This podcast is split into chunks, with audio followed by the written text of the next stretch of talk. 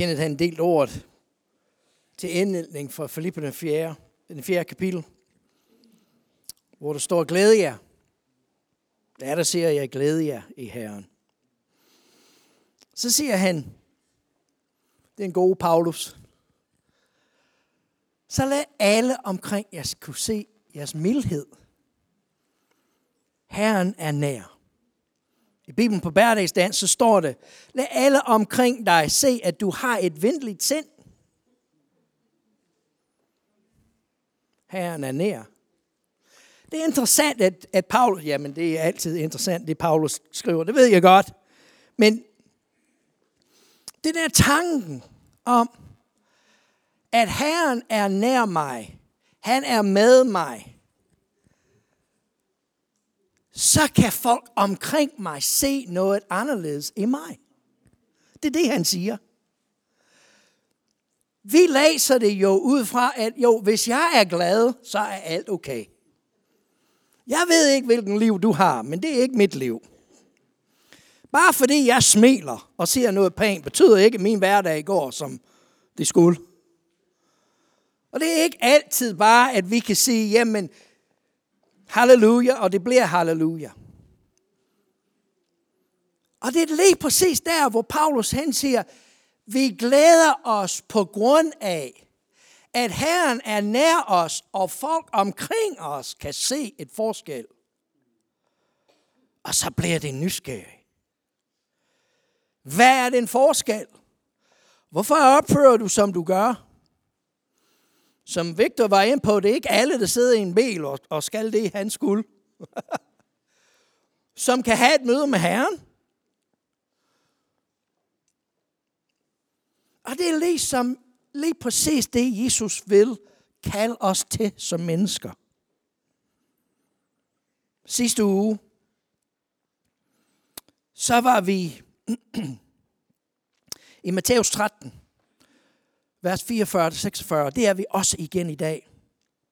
Fordi det er så mange gange, at når man præsenterer noget, når man går i gang med noget, så har man kun tid til at, at tage en del af det, og det vil jeg gerne komme tilbage til og få lidt mere til det, som Jesus han, han underviser os om. For det er lige præcis det, som jeg gerne vil komme ind på i dag. Det er den forskel, som vi gør i folks liv omkring os. Og hvordan er det så, at vi kan nå frem til det mål, som vi sætter os for i livet?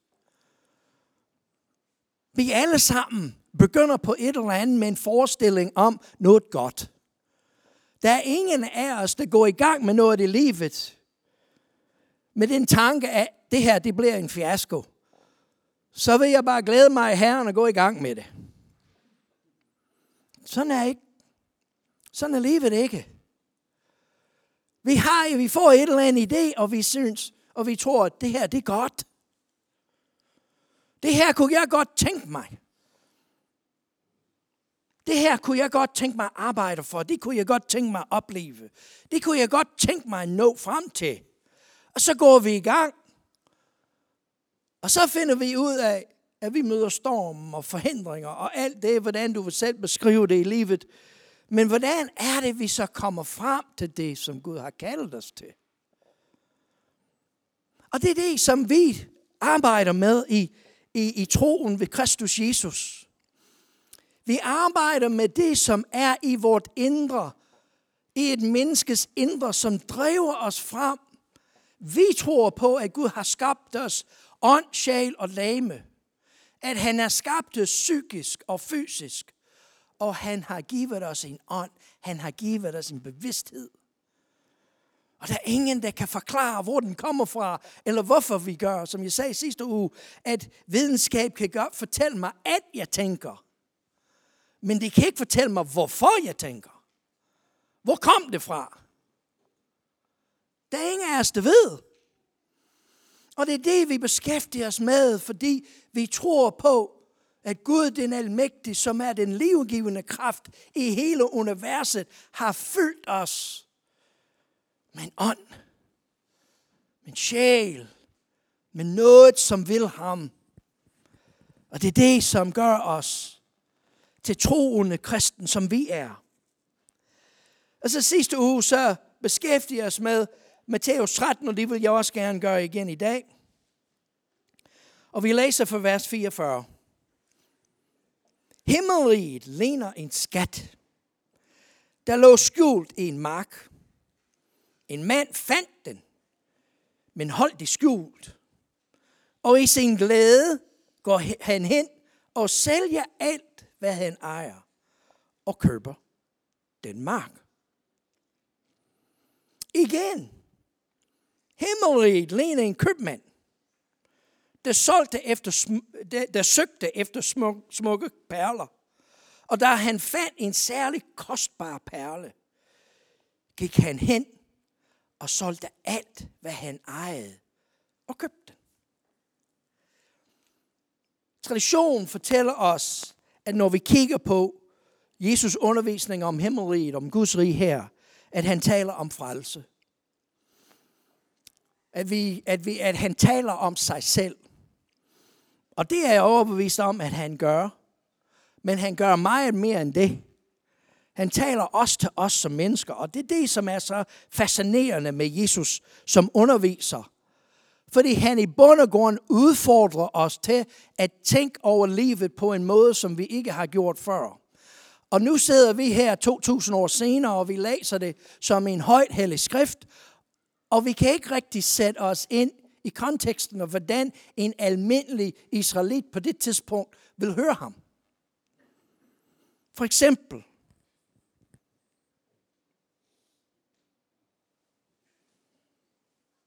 den første, at en mand han finder en skat, der ligger i en mark. Er der nogen af jer, der oplever det? Det er lidt ligesom det der træ, der vokser, hvor pengene vokser på. Ikke? Bare jeg kunne finde sådan en træ, så ville jeg godt nok plante den. Selvom det var ude på altanen, jeg var det ligeglad. Er der nogen af jer, der nogensinde har fat en skat ud på en mark? Hvis du fandt et skat, kunne du sælge alt, hvad du ejede, og købte den mark? Hvis jeg salg, solgte alt, jeg ejede, så måske kunne jeg købe en hamburger.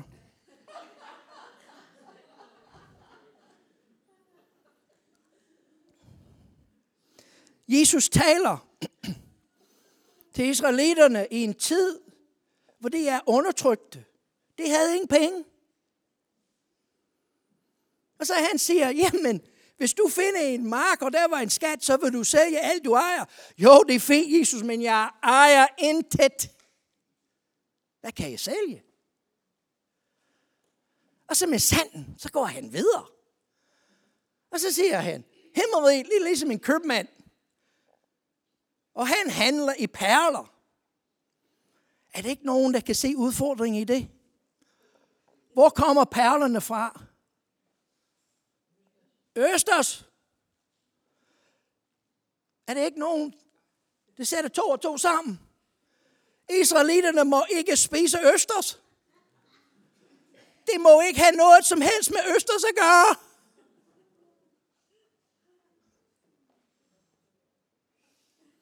Og derind kommer Jesus. Og han udfordrer dem til at tage livet op og tænke over det. Der er en ting, som er virkelig hot i vores tid. Og det er, at vi som kristne skal sætte os ind i andre, og hvordan de opfatter verden. Forstå vores tid. Og det skal vi. Men vi skal mere end det. Vi skal være i stand til at kunne forklare sandheden i Guds rige. Og nogle gange, så er du nødt til at næsten være absurd for at kunne gøre det. Du må ikke spise østers, men værsgo. Hvad vil du, Jesus? Hvad vil du?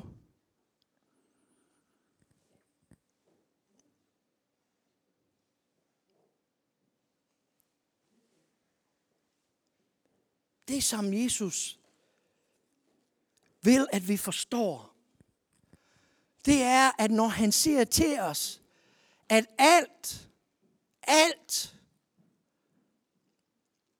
kommer ned til en sandhed, at vi skal elske Gud og elske hinanden. Sidste gang så talte vi om jo, at skatten og perlen, det er Jesus, som er Guds velsignelse i vort liv. Og at det er Gud, der bevarer skatten i vort liv. Det vil sige, intet kan tage det fra os. Det tilhører os. Vi skal ikke bekymre os for, at, vi kan, at, at nogen kan tage det fra os. Jesus han vidste udmærket godt, at vi bliver udsat for, for prøvelser, at vi bliver udsat for udfordringer, vi bliver udsat for mange ting, der vil, der vil udfordre os langt ud over vores grænse, men at intet vil være stærkt nok at kunne tage velsignelsen fra mig. Fordi det tilhører Gud den almægtige. Og han råder over Jesus. Han er hans enborne søn. Og det er så vigtigt, når Johannes han skriver det på den måde, fordi det han siger, det er, at Jesus Kristus er Guds enborne søn, og intet kan lave om på det. Intet. Det er den velsignelse, som jeg har. Men så kommer den anden side. Det der med, at hvordan kan jeg komme videre? Hvordan kan jeg så elske min næste? Fordi at elske hinanden, det kan være en udfordring. Kan vi blive enige i det? Jeg har sagt mange gange, hvis alle vil bare gøre, som jeg vil, så vil der være fred på jorden. Men lige så snart du får to mennesker sat sammen, så har du to forskellige meninger. Men ikke faktisk tre, fordi Jesus han er også med. Og hvordan skal vi så komme frem til noget, som, som, som er så betydningsfuldt, at det kan rent faktisk med os og give os et liv, hvor vi vil være taknemmelige og glæde os altid, så at folk kan se en forskel i os. Og det her, hvor Guds hemmelighed, som han har givet os som et fællesskab, som en menighed, er langt dybere og mere vigtigt end bare som sådan. I vores tid, så handler det meget om, hvad kan vi få ud af det? Underhold os, gør et eller andet, som vi synes er spændende. Og vi misser nogle gange sandheden i, at vi har kun hinanden. Og i fællesskabet får vi muligheden for at lære, hvordan Guds rige fungerer, så at det kan fungere på arbejdspladsen, i skolen, i familien, i ægteskabet. Der, hvor vi har brug for, at det virker. At Gud han giver os en mulighed for at lære at elske hinanden, så at det kan blive til en virkelighed i vores hverdag. Og det er her, hvor Jesus siger, at det kan, skal koste os alt. Det skal koste os alt. Vi skal sælge det hele. Det er interessant er, at når Jesus han siger det, når Jesus underviser om det, den første, det med marken, så siger han, at han sælger alt, han har, og køber marken. I det næste, ham købmanden med perlen, så siger han, han solgte alt. Han bruger to forskellige ord. Og det er det, som gør, som vi, som elsker Guds ord, stopper op og siger, Jesus, hvad er det, du prøver at sige til os? I vers 44, i sin glæde, i sin glæde, går han hen og sælger alt, hvad han ejer og køber den mark. I sin glæde går han og køber marken. Og det er her, hvor vi alle sammen får et billede, og, undskyld, jeg ikke har billedet op i dag. Det er min skyld, jeg havde ikke tid.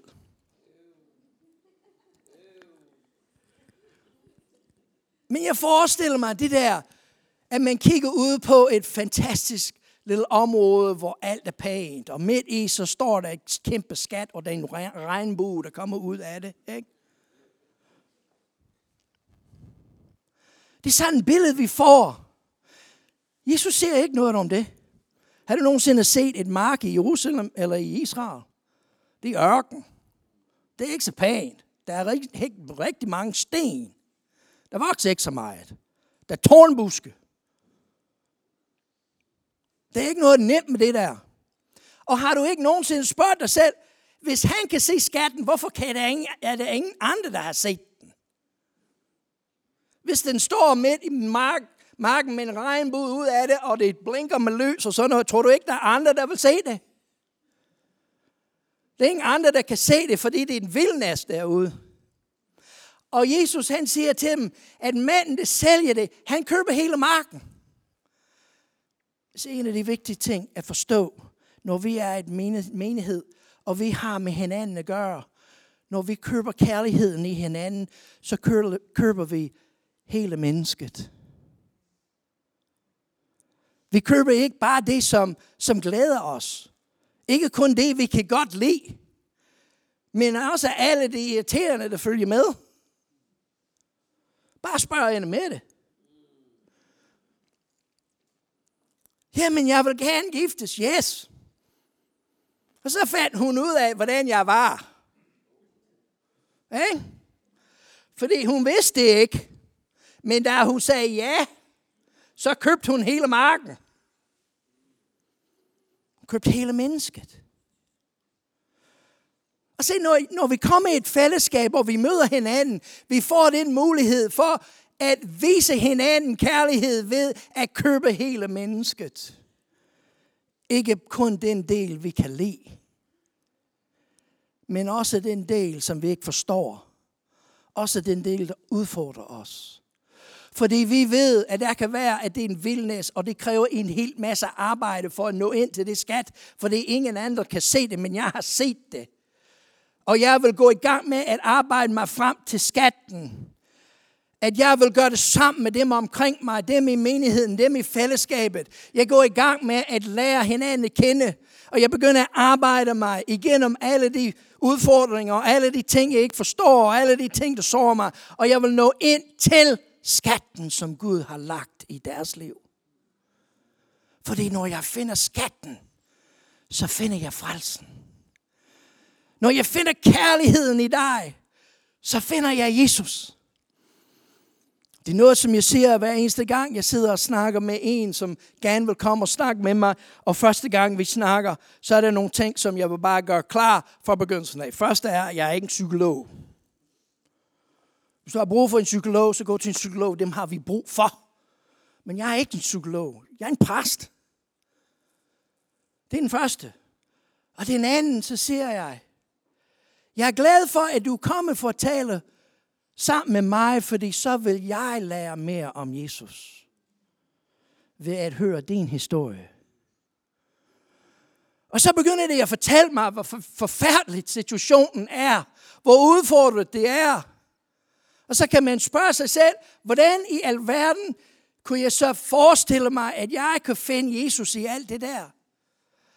Men jeg finder Jesus, når jeg giver tid til at lytte. Tid til at forstå, tid til at give plads, til, til, tid til at lære den anden at kende og høre deres historie. Fordi midt i alt det, så finder jeg et møde med Gud, som er dørbar. Og så alt det andet er ligegyldigt. Jeg fik snakket her forleden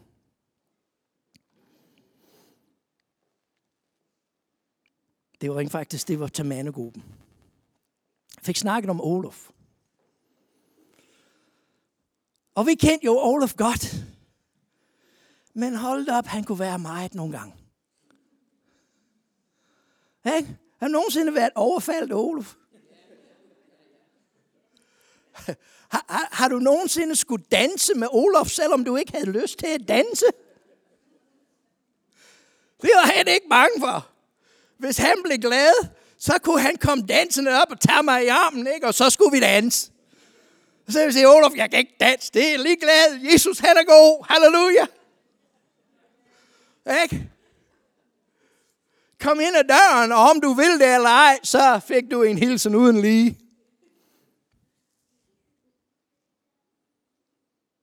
Men hvor meget savner vi det i dag? Fordi vi har kun hinanden. Hvor meget savner vi, hvis vi ikke tog tiden til at lære ham at kende? Jeg husker den første gang, han kom og talt sammen med mig. Han ville gerne fortælle, og han ville gerne have det der folder produceret med hans livs historie. Og jeg glemmer det aldrig, fordi han havde været afvist for eneste gang, han havde prøvet at få det udtrykt. Så han kom til mig, og han begyndte med, og han begyndte med, jeg ved godt, du ikke vil det her. Jeg sagde, Ole, hvad, hvad snakker du om? Jamen, jeg har prøvet den ene og den anden og den tredje, og helt tilbage, og den menighed og den menighed, og ingen vil bruge det. Alle siger til mig bare, at jeg skal bare sætte mig ned og være stille. Så begyndte han at fortælle. Jeg synes, det er en fantastisk fortælling. Manden, han var alkoholiker, spor. Gud satte ham fri. Og det holdt over 50 år. Indtil den dag, han gik hjem til Herren. Hvis ikke det er en vidensbyrd, så har jeg aldrig hørt det. Hvis ikke det er et vidensbyrd, vi kan bruge for andre, så har jeg aldrig oplevet det. Det er noget, der gør en forskel. Alle de ting, han kæmpede med. Og så sagde, så sagde jeg, men Olof, ved du hvad, kan vi ikke, fordi han kunne ikke skrive så godt. Så sagde jeg, kunne vi ikke så give det til Anne Mette og lade hende skrive det om, men jeg vil meget gerne bruge det. Og så han kiggede på mig. Han kunne ikke, han kunne ikke tro sine ører. Da vi samlede til hans mindehøjtale den eftermiddag, hvad tror du, alle vil have? Alle vil have den folder. Jeg ser, nogle gange vi møder hinanden i en menighedsfællesskab, og vi forventer så meget, at når det virkelig mig kommer frem, så skubber vi lidt. Fordi ej, det er for mig, ej, det har den holdning, eller ej, kan det virkelig. I stedet for at sige, ved du hvad, vi er nødt til at tage skridtet lidt længere. Vi er nødt til at sælge alt og købe hele marken. Når Jesus siger, at vi skal sælge alt, han siger, du skal handle på det. Du skal have travlt. Og det kræver arbejde at hvis du vil sælge alt og lære et menneske at kende, som Gud giver dig muligheden for i hans fællesskab, i hans hellige hus, i hans kirke, så vil alt uden for kirkens mur begynde at fungere meget bedre. Hvis du vil så sige, jeg vil tage en beslutning om, og jeg vil målrettet begynde at arbejde på at forstå, på at lære at kende. Og jeg vil ikke vente til, jeg har det godt, eller jeg, jeg er i en bedre position, men jeg vil have travlt med det. Jeg vil have travlt med det. Tænk, hvordan ville det være, hvis nogen kom til dig og sagde, ved du hvad, du er nødt til at sætte dig ned, fordi jeg skal høre din livshistorie. Er der nogen, der har oplevet det før? Nej, det har vi ikke. Fordi vi alle har så travlt med at fortælle deres livshistorie. Ikke? at vi møder en, der siger, nu ser jeg ind til, jeg vil bare høre din historie. Så vil folk sige, what? Hvad foregår der? Jesus han siger, hvis du vil være så travlt optaget med at lytte, at se den anden, så vil du se mulighederne, som du aldrig har forestillet dig, og det vil kræve arbejde. Han så en skat med på en mark, ingen andre havde set, fordi det var vokset så til, at det krævede alt for meget arbejde at komme hen til det. Men hvis du vil tage arbejdet op, så får du skatten. Der var en anden, han var en købmand. Og han fandt en særlig kostbar perle, som han ikke må have noget med at gøre jo.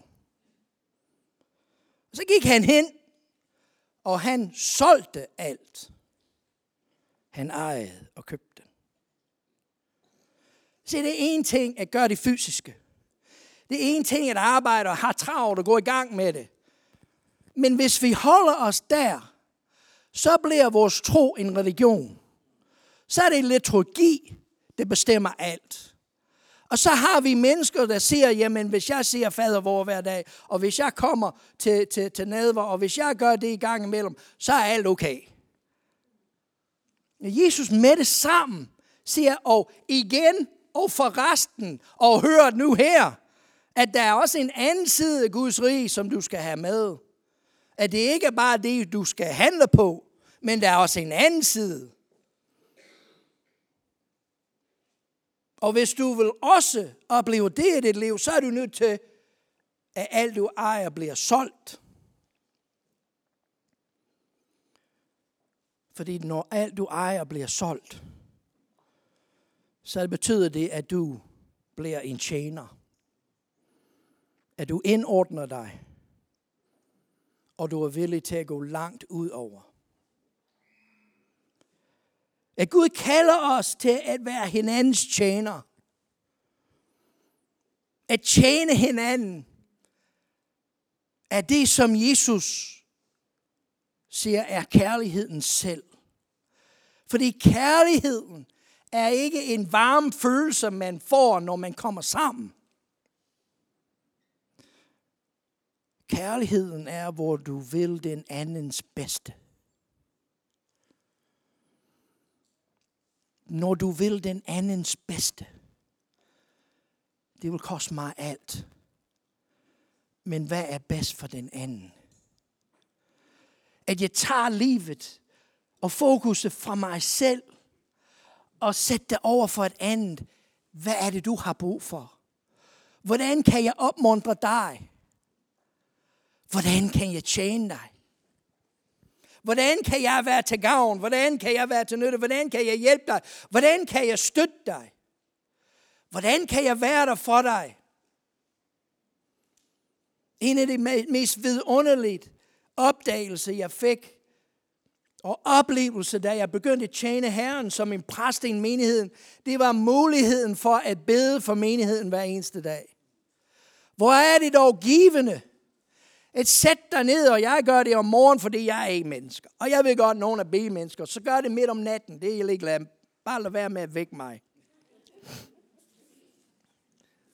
Men jeg sætter mig hen hver morgen, og efter min andagt, så beder jeg for jer. Jeg beder for dem, som har kontaktet mig specielt, men så gør jeg noget andet. Fordi jeg er en pensemand. Så jeg, jeg læner mig tilbage i min stol, og jeg siger, okay Helion, jeg beder for min menighed, åbenbar.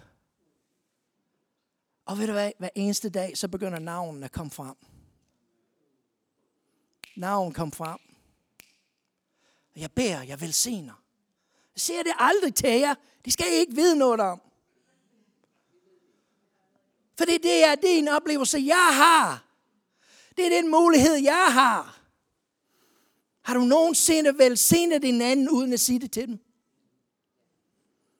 Det er vidunderligt. Det er vidunderligt at sidde der og få et navn lagt ned i hjertet. Det er rent faktisk, det er sket herfor, og det er en, som ikke kommer så tit. Det er en lang historie. Og jeg fik det bare. Så jeg bare begyndte at velsigne dem. Tro det eller ej, der gik ikke mere end et par dage. Hun ringede til mig. Hun ringede til mig.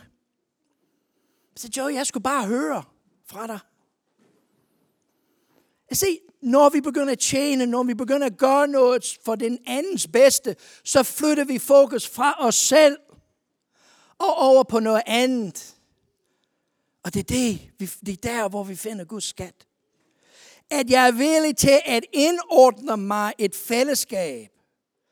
Gør det nemmere for mig at indordne det, jeg skal i hverdagen.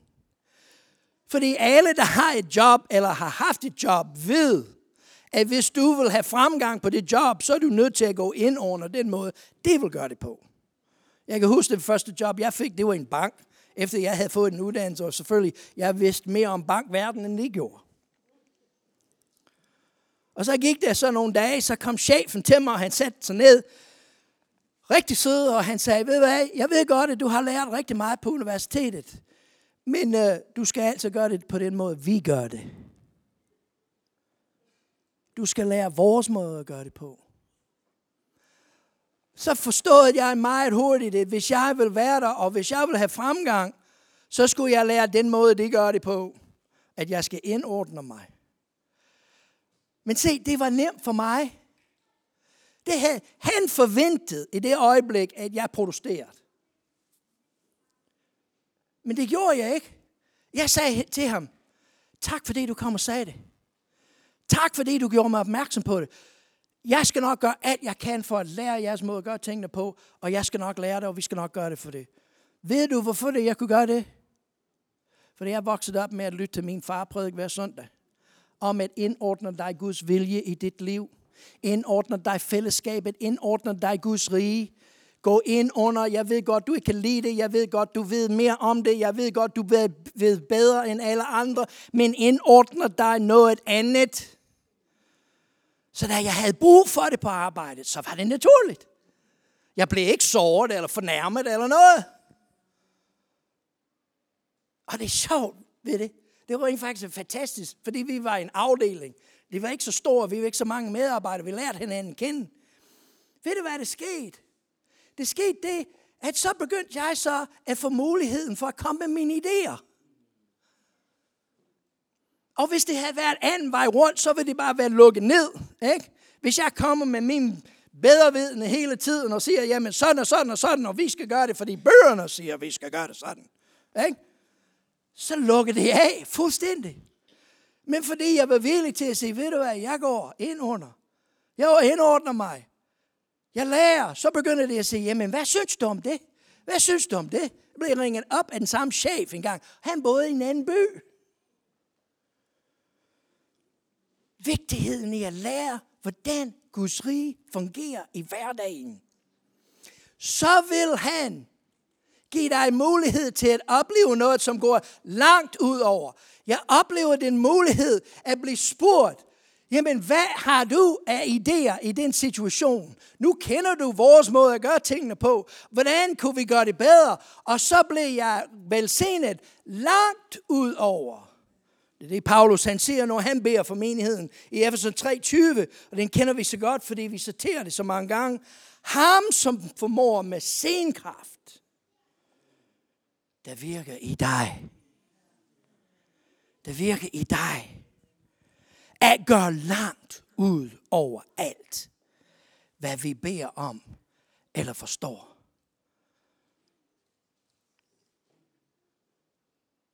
Jeg tror, når jeg beder, at jeg ved, hvad jeg beder om. Jeg tror, at jeg forstår, når jeg kommer op imod noget. Men ifølge Paulus, så har jeg ingen anelse, hvad det er, jeg kommer op imod. Jeg har ingen anelse om, hvad jeg beder om. Min far, han sagde altid, pas på, hvad du beder for. Gud hører bøn. Skriv det ned. Det er, det er guld, det der. Fordi når han giver dig, hvad du beder om, så følger der en hel masse ting med jo. Og når jeg beder, jeg tror, at jeg ved. Men Gud, han ved alt. Så spørgsmålet er, vil du bede for det, du ved noget om, eller vil du have noget, der går langt ud over? Jeg vil gerne have noget, der går langt ud over. Det er derfor, når jeg beder om morgenen, og jeg sætter mig, jeg læner mig tilbage og siger, okay, Helligånden, nu taler du til mig, nu bliver jeg stille, åbner ørerne, tal til mig. Så dem, der har brug for det, navnene bliver, begynder at dukke op, og jeg begynder at velsigne. Vi skal sælge, og alt skal blive solgt, og det skal være alt. Hvordan gør vi det? Hvordan oplever vi det? Hvordan kan jeg virkelig elske min næste? Hvordan kan jeg se Guds rige fungere i et menighedsfællesskab? Hvordan gør vi det rent praktisk? Jamen, den første vi gør, det er, at vi accepterer hinanden. Vi er ikke kopier af hinanden. Kan jeg få en amen? Jeg troede, I alle sammen ville sige amen. Vi er alle sammen mærkelige. Og jeg er den mærkeligste af os alle sammen. tak.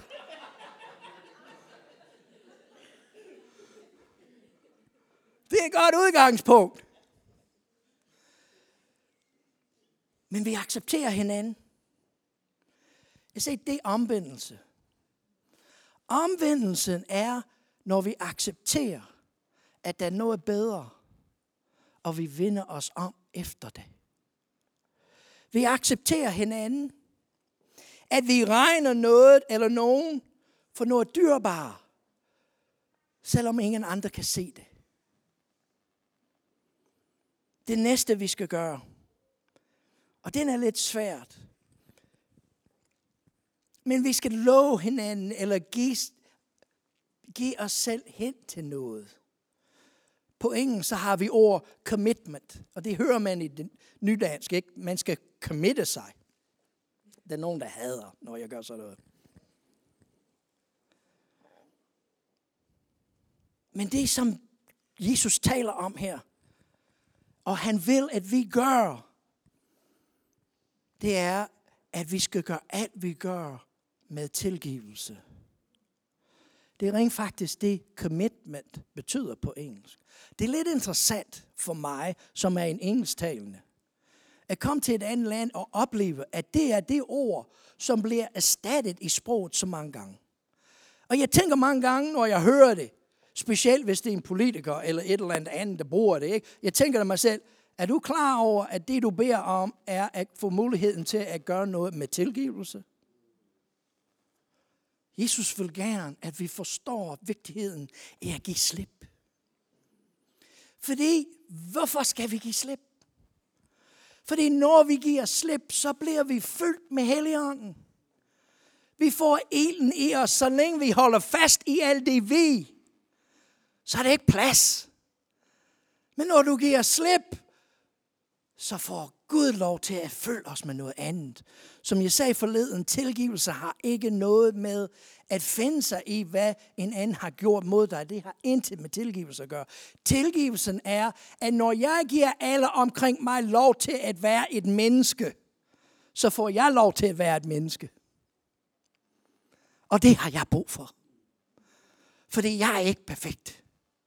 Jeg er mærkelig. Men jeg ved det. Så når du kommer og siger, Joe, du er mærkelig, så kan jeg kun blive enig med dig. Jeg ved det. Se, når du giver slip, hvad kan jeg rammes med? Fjenden hver eneste dag prøver at ramme mig med, du er ikke god nok. Hør på alle de forkynder. Gå ind på YouTube, se alle de forkynder, alle i menigheden ser på YouTube og sådan noget. Du kan aldrig blive så god, som det er. Ved du, hvad jeg siger til ham? Det har du fuldstændig ret i. Jeg er rent faktisk ikke ret god.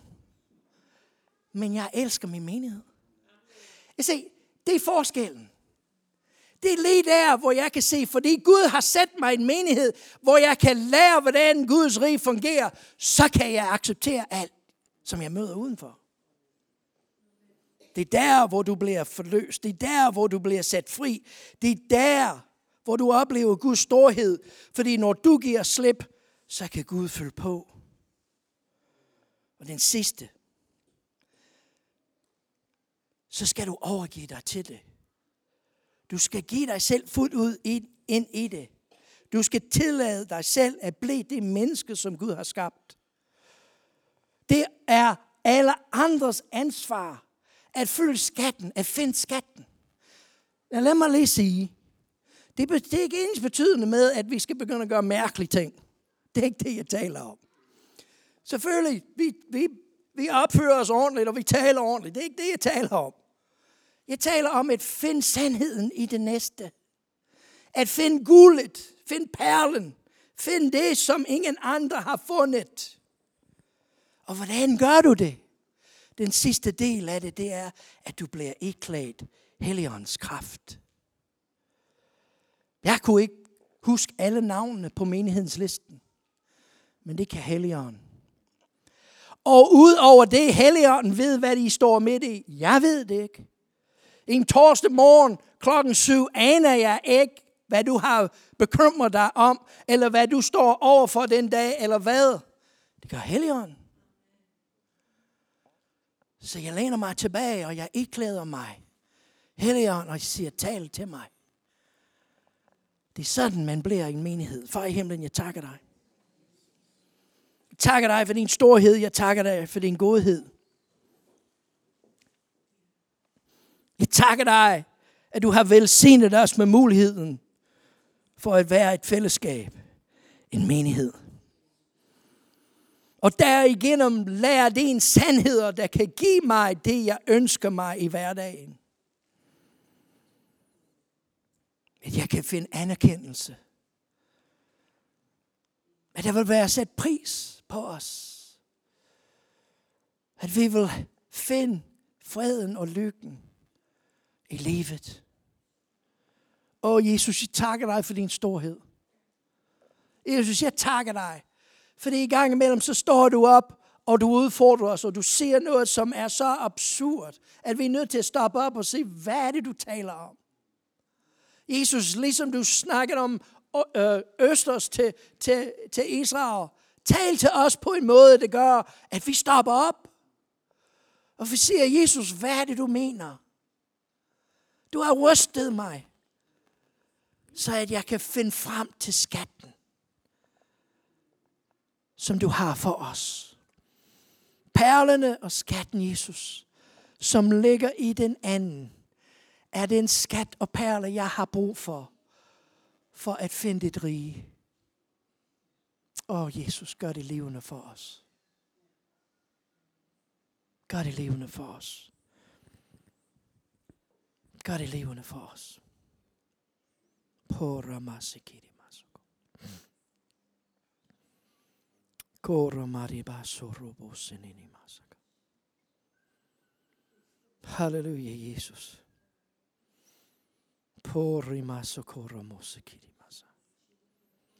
Halleluja, Jesus. Kora masse kirimaso. Jesus, jeg tak, takker dig, fordi du taler til vort hjerte i dag. Far, du hører vort længsel. Du hører, vi vil gerne det her.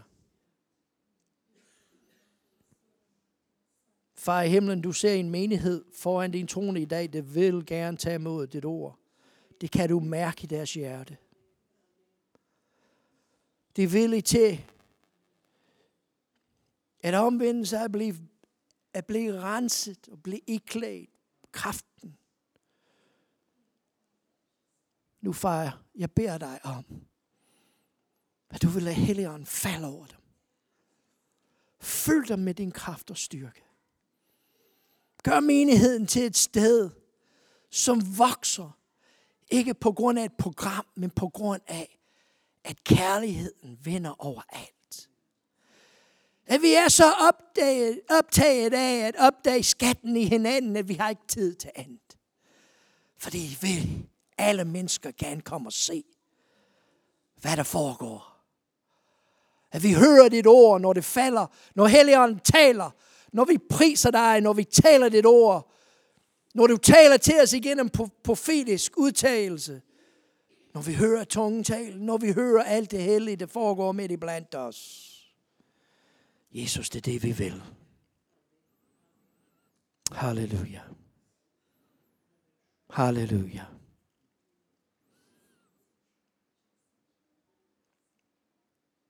Jeg mærker, at Jesus han stiller et spørgsmål. Og han stiller et spørgsmål til dig. Vil du være med? Og jeg vil ikke bede dig om at gøre noget. Du skal ikke komme foran eller rejse dig. Fordi Gud, han ser dit hjerte lige nu her. Og hør, hør godt efter, hvad jeg siger. Vi taler ikke om frelsen. Vi taler ikke om noget som helst andet. Gud, han elsker dig. Det her har ikke noget med det at gøre. Det er bare Jesus, der spørger dig med hensyn til vor menighed. Med hensyn til Guds rig på dette sted. Han inviterer dig, og han stiller dig et spørgsmål. Vil du være med?